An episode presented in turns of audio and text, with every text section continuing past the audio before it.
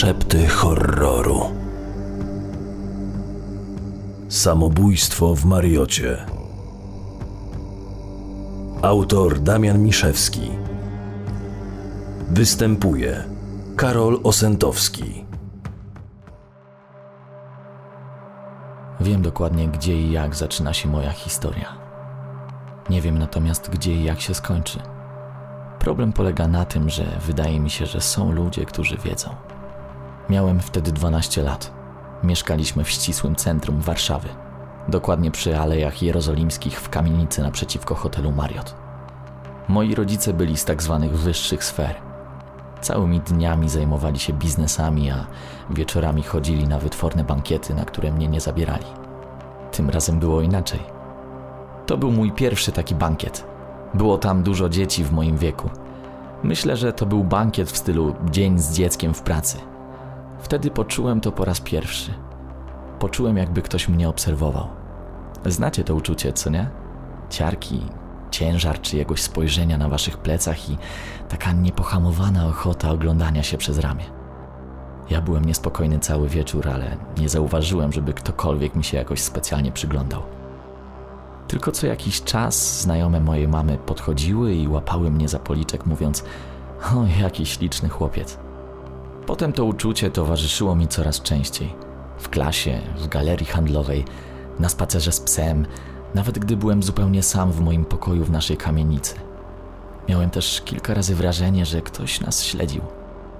Gdy jechaliśmy taksówką, zauważyłem podejrzane samochody jadące dłuższy czas za nami, ale w końcu skręcały po kilku skrzyżowaniach. Za każdym razem samochód był inny, więc pomyślałem sobie wtedy, że mam zbyt bujną wyobraźnię. Dokładnie 3 czerwca, dwa dni po Dniu Dziecka, całą Polskę obiegła informacja o samobójstwie w Mariocie. Poczułem wtedy z jednej strony strach, z drugiej podekscytowanie, że to zdarzyło się tak blisko. Oficjalna wersja policji brzmiała: W dniu 3 czerwca biały mężczyzna w średnim wieku, pochodzący z Francji, popełnił samobójstwo w jednym z pokoi w hotelu Marriott w centrum Warszawy. Pomimo to różne stacje telewizyjne oraz gazety informowały o wielu nieścisłościach, które poddawały w wątpliwość teorię o samobójstwie. To, co mnie najbardziej zaniepokoiło, to fakt, że okno pokoju, w którym doszło do tragicznej sytuacji, było dokładnie skierowane w stronę okna mojego pokoju. Kilka lat później znany dziennikarz śledczy opublikował na łamach istotnej ogólnopolskiej gazety obszerny artykuł dokładnie opisujący to zdarzenie. Oto kilka podejrzanych aspektów, o których wspomniał w swoim artykule. Ręka, w której znaleziono broń, z której rzekomo mężczyzna oddał do siebie strzał, ani nie była we krwi, ani nie miała śladów prochu po wystrzale. Nie mówiąc już o tym, że po wystrzale broń wypadłaby z jego ręki, a nie opadła idealnie na środek brzucha.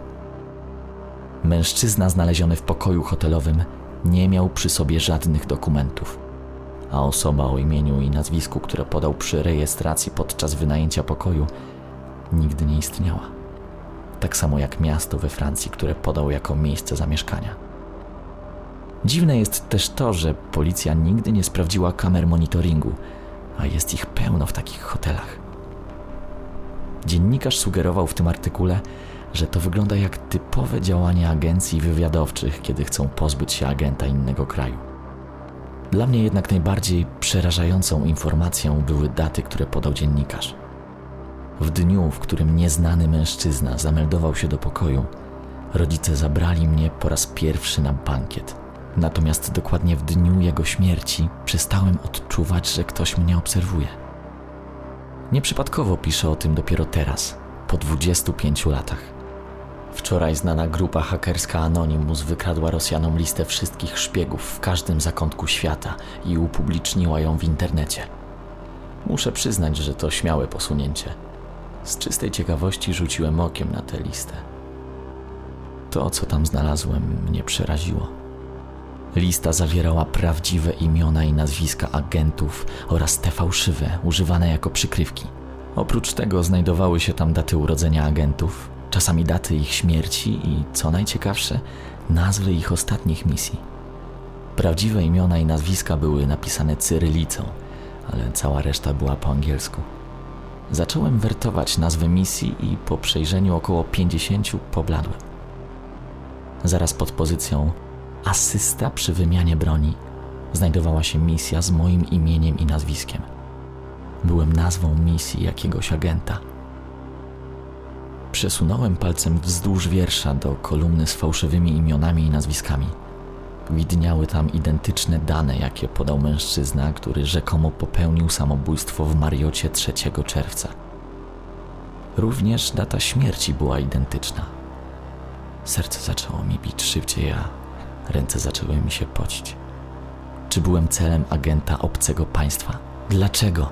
Wybrzmiewało w mojej głowie raz po raz, jak uderzenia w olbrzymi dzwon. Jedno jednak w tym wierszu się nie zgadzało. Według rubryki data urodzenia ten człowiek urodzi się dopiero za pięć lat. Na początku pomyślałem, że ktoś musiał popełnić błąd i pomylić rubryki daty śmierci z datą urodzenia. Jednak gdyby tak było, to w bazie danych znajdowałaby się przyszła data śmierci agenta. Coś tu nie pasowało. Chyba, że nie mówiłem wam, czym się zajmuję i nie mogę wam tego powiedzieć wprost. Obowiązuje mnie umowa z bardzo wpływową, międzynarodową firmą. Lecz badania, które współprowadzę, mogą mieć większy wpływ na świat niż wynalezienie bomby atomowej. Gdy w poniedziałek przeprowadzimy pierwszą próbę i wynik będzie pozytywny, nikogo już nie zdziwi, że ktoś urodził się później niż zmarł. Jednak od wczoraj męczą mnie pytania. Czy ten mężczyzna wiedział, że za 25 lat będę wykonywał te badania? Czy został przysłany, aby mnie zabić czy chronić? Czy jestem osobą, której trzeba pomóc w dokończeniu tych badań, czy wręcz przeciwnie? Czy w tej historii jestem ten dobry, czy ten zły? I najważniejsze pytanie: czy powinienem wykonać ten pierwszy test w poniedziałek? Zasubskrybuj szepty horroru, aby nie przegapić żadnej strasznej historii. Czytał Tomasz Osica.